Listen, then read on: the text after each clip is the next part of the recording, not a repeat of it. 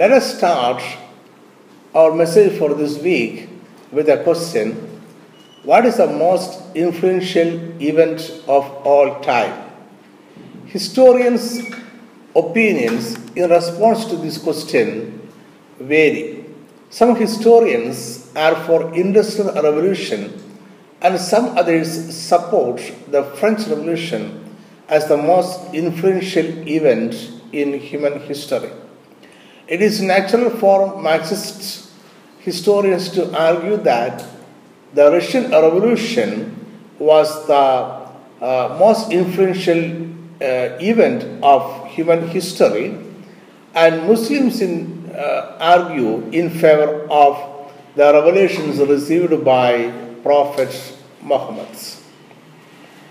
But the most important event of all the time is indeed the exodus of Israelites from Egypt.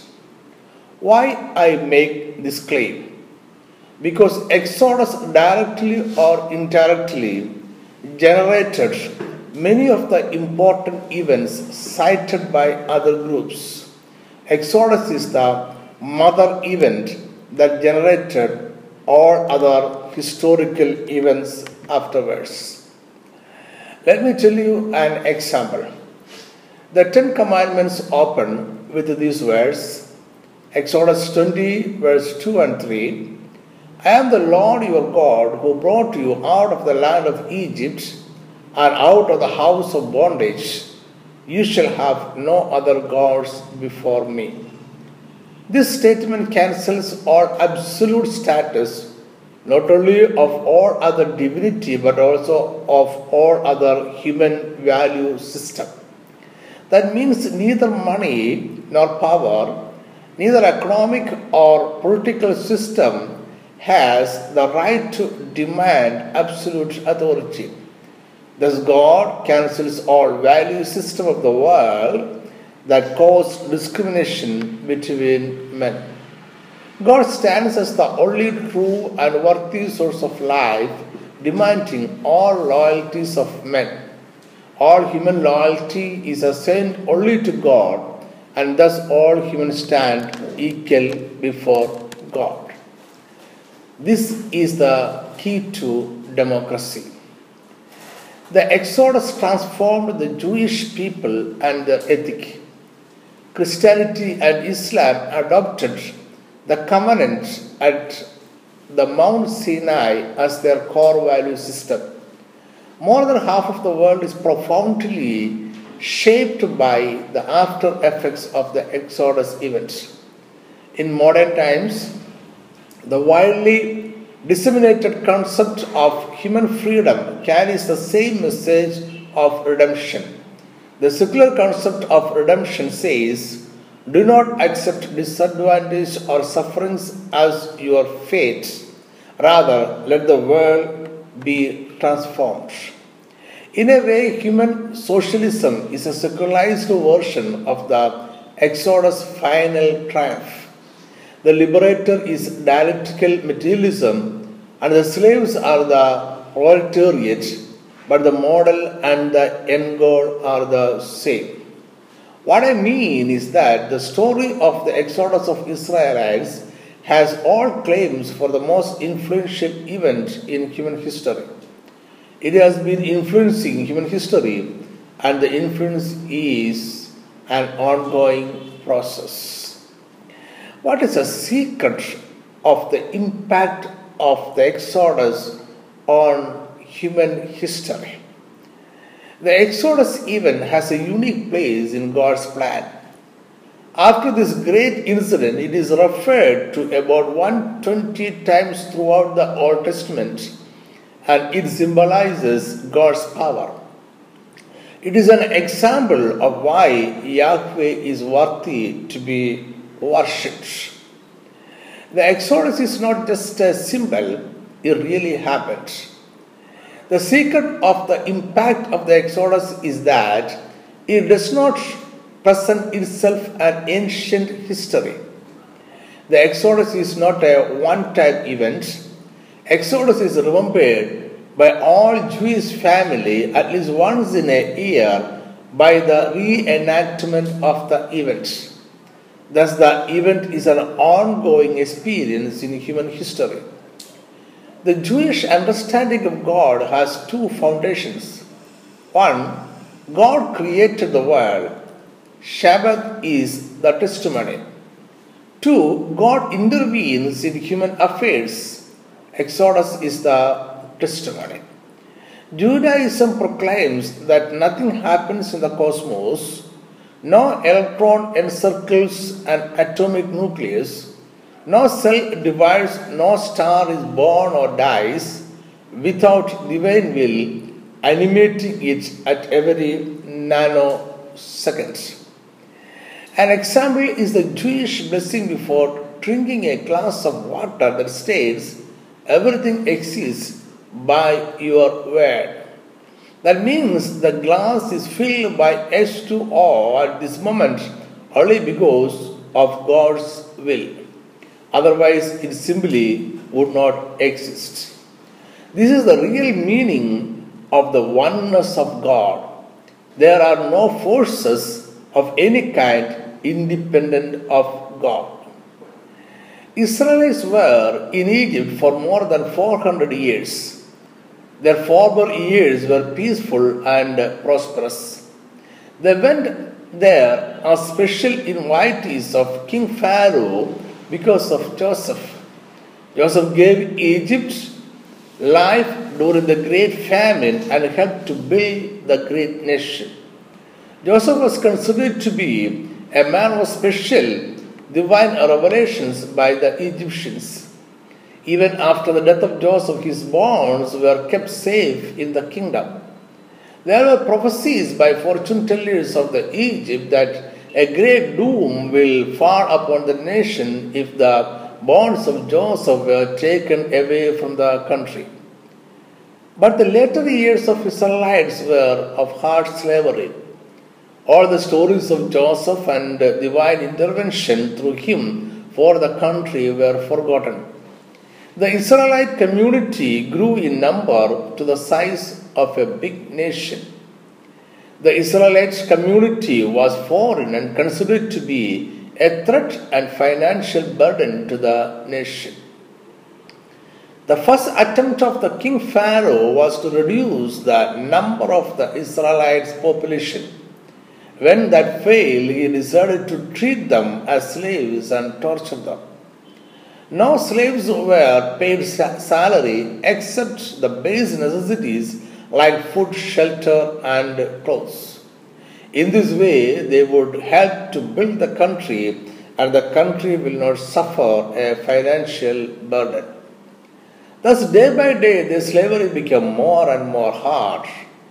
They were tortured by the Egyptian slave masters, so they cried to God for deliverance. Israelites were aware of the promise that God made to their forefather Abraham. God promised to Abraham to deliver them from the slavery after a certain period. A land of prosperity and peace was promised to their father Abraham through a blood covenant. They believed in it and cried for deliverance. They did not know how and when it will happen. The crying generation of Israelites never experienced the mighty Yahweh personally. They never had a meeting with Yahweh. All they knew was the numerous gods of Egypt.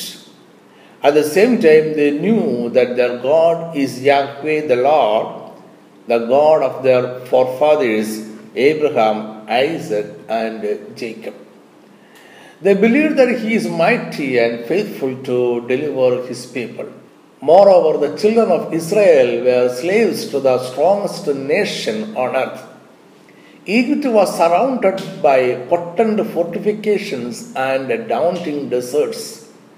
No slave ever escaped from Egypt. By the laws of nature, there was no possibility for the Israelites to achieve freedom. Only God could deliver them from the slavery in Egypt. Even against all odds, they had hope that Yahweh will intervene in their life. This is the faith Abraham had in Yahweh when he went up the mountain to sacrifice his only son Isaac. This is the last hope of the people. And God cannot forget his people because of the covenant with Abraham and the promise to Isaac and Jacob. God has pronounced their deliverance and inheritance of the promised land, and it will never go void. God's promises started working as it is spoken by him. So God decided to intervene. Thus there came Moses to the scene, announcing the imminent exodus to a kingdom in the promised land. Moses was absent and forgotten for 40 years. Moses was never a part of their suffering. Moses did not grow as a slave. He was never tortured by Egyptian slave masters. Moses grew in the palace and then ran away to another safe place.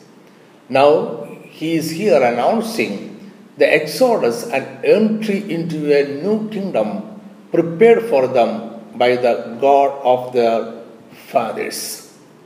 Moses did announce not only the exodus to a promised land, but introduced the God of their fathers to them. The people must know that Yahweh is their God. Israelites must know who Yahweh is. Being slaves for many years, Israelites would have accepted it as a way of life. There is always a comfort in slavery too. They accepted Egyptian gods and worshipped them. They enjoyed the food in the country. They expected the ceremonious burial of the dead in Egypt. They cried because of the torture. But Moses came not to announce comfort in slavery, but exodus to a new kingdom. So they should start the journey, consistent in the journey, and conquer and inherit the kingdom. For this purpose, they first should know who Yahweh is. They must know the strength and the authority of Yahweh. Yahweh controls the whole world, and no other deity has any part in it. Let me read from Exodus chapter 10, verse 1 and 2. Now the Lord said to Moses, "Go into Pharaoh, for I have hardened his heart and the hearts of his servants, that I may show these signs of mine before him, and that you may tell in the hearing of your son and your son's son the mighty things I have done in Egypt, and my signs which I have done among them, that you may know that I am the Lord." Bring ye all the tithes into the storehouse, that there may be meat in mine house. And prove me now herewith, saith the Lord of hosts, if I will not open you the windows of heaven, and pour you out a blessing, that there shall not be room enough to receive it. And I will rebuke the devourer for your sakes, and he shall not destroy the fruits of your ground, neither shall your vine cast her fruit before the time in the field, saith the Lord of hosts. And all nations shall call you blessed, for ye shall be a delightsome land, saith the Lord of hosts.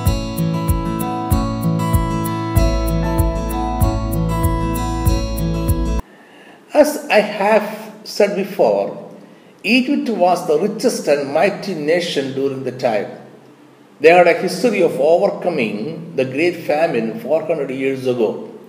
Not only that they had enough food, but they provided food for neighboring nations also. Thus they became richer. All nations of the time had their own gods. They had a chief deity and other subordinate gods. Myths surrounded them was the official religion of the nation. The people of the nation believed that all blessings, victories in the war, and power came from their gods. All other nations surrounding them also had to admit it, as long as the nation remained prosperous and powerful. Let us keep in mind that each and every nation had their own gods and myths. So wars between nations were really war between gods. Wars tested and proved the might of their gods. Yahweh the Lord had no nation at that time. Worship of Yahweh existed from Adam throughout the centuries, but he had no nation like Egypt. Yahweh had been intervening in human history for more than once. Once Yahweh the Lord destroyed all human beings except the family of Noah by a huge flood. Then he destroyed the attempt of man to build a huge tower called Babel to worship the sun god during the time of King Nimrod. Yahweh had been telling the people again and again that he is the creator and the sustainer of the whole universe. He is in control of the universe. But people forgot all these incidents after a few years. No nation accepted Yahweh and worshipped him. People like Noah were lonely figures in the larger community which worshipped Gentile gods. So Yahweh, in order to fulfill his purpose of redemption of humanity, chose Abraham to create his own nation. Abraham and his descendants generally worshipped Yahweh. They believed in him, his might and blessings. But now the people of Yahweh were living in a foreign land as nomads and slaves. Yahweh was not considered as a great god by Pharaoh or any other neighboring kings. In this scene, God appeared to announce his nation, his community of people. He commanded Pharaoh to set free his people, Israelites, to worship him. So far, Yahweh was not an important god for the majority of nations. They had their own gods and they provided them protection and prosperity. God intervenes in human history at this junction. God has to prove his might and authority. Yahweh had to prove that he is in control of the universe and not the Gentile gods. He must prove that Yahweh is the only true God and all else are false concepts of divinity. Every component of Exodus was meant to reveal that God is in control of the universe. That is why the Exodus is repeatedly mentioned and continually remembered by the Israelites. Yahweh is always in control of the universe. The Exodus demonstrated God's love for humanity and how he intervenes in human history for the sake of their collective and individual redemption. God continues to intervene in human history to fulfill his purpose about the human race. The Exodus of Israelites from the slavery of a mighty nation to freedom and the promised land is a pattern set by God. Thereafter, God continues to work again and again for his people in this pattern of deliverance and inheritance. Exodus was also a national introduction to God. Hereafter, God will have a nation who he will deliver and preserve as his people. And this nation will always stand as a foil to other nations and their deities. God meets his people for the first time as a nation at Mount Sinai.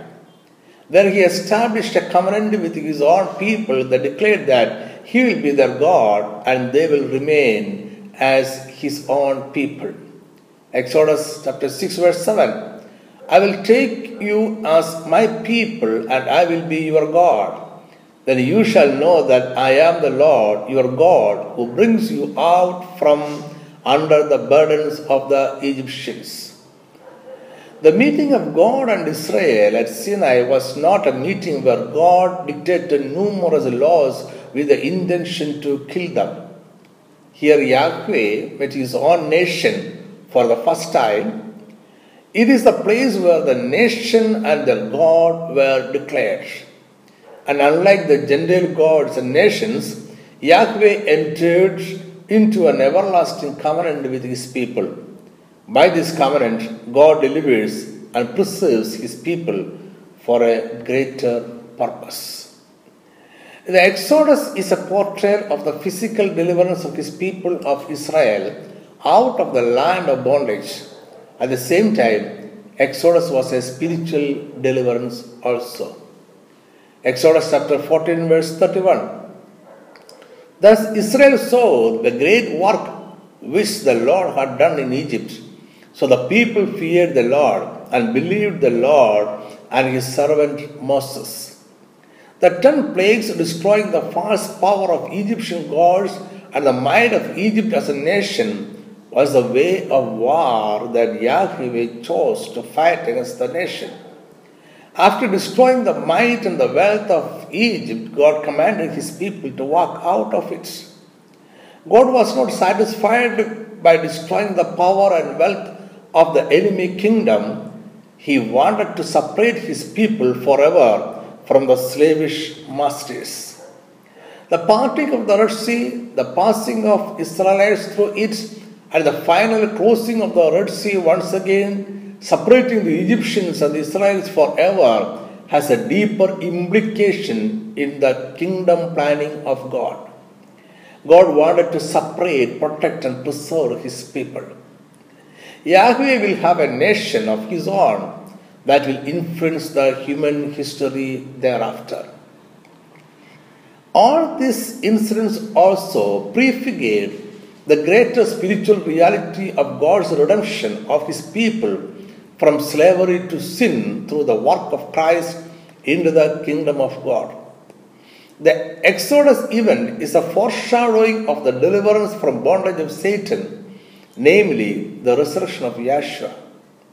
Yahshua yielded to death in order to identify himself with the people who are under sin and Satan. His resurrection from death is the deliverance from the slavery of sin forever. The resurrection of Yahweh displays God's great power. Like the Exodus, it really happened. And believing in this event is linked with the deliverance from the bondage of sin. The God who worked in history for Israel is alive and is working today. The Exodus from Egypt, though a real historical event, prefigures the saving work of Christ for his people. What God did through Moses was to provide physical redemption from physical slavery. What God does through Christ is to provide spiritual redemption from a spiritual slavery. The Israelites were slaves in Egypt, and all those live today without Christ are slaves to sin. The passing through the Red Sea is a symbolic of the believer's identification with the death, burial and resurrection of Jesus. Israelites were separated from the slave masters of Egypt for protection and preservation in a new kingdom in the promised land. And those who believe in Christ's death and resurrection are separated from the slavery of sin for protection and preservation in the kingdom of God. Since the death and resurrection of Christ, a great exodus is happening. This exodus is of people from all nations, races and languages through Christ. And all those who call upon the name of Yahshua are delivered from the slavery of sin and Satan's kingdom. The meeting of Yahshua and his people happens at the cross, where the great sacrifice for salvation is done. There a progressive covenant is signed with the blood of Yahshua to inherit the kingdom of God.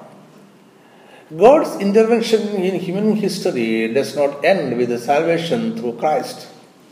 It goes beyond to the eschatological deliverance. Another greater exodus is going to happen. Apostle Paul is speaking about this eschatological exodus in the following passage. First Thessalonians chapter 4 verse 16 and 17. For the Lord himself will descend from heaven with a shout, with the voice of an archangel, and with the trumpet of God, and the dead in Christ will rise first. Then we who are alive and remain shall be caught up together with them in the clouds to meet the Lord in the air, and thus we shall always be with the Lord. Let me conclude this message by reading this Bible verse. I hope this message has been a blessing to you. Come back again next week for another new message. Thank you.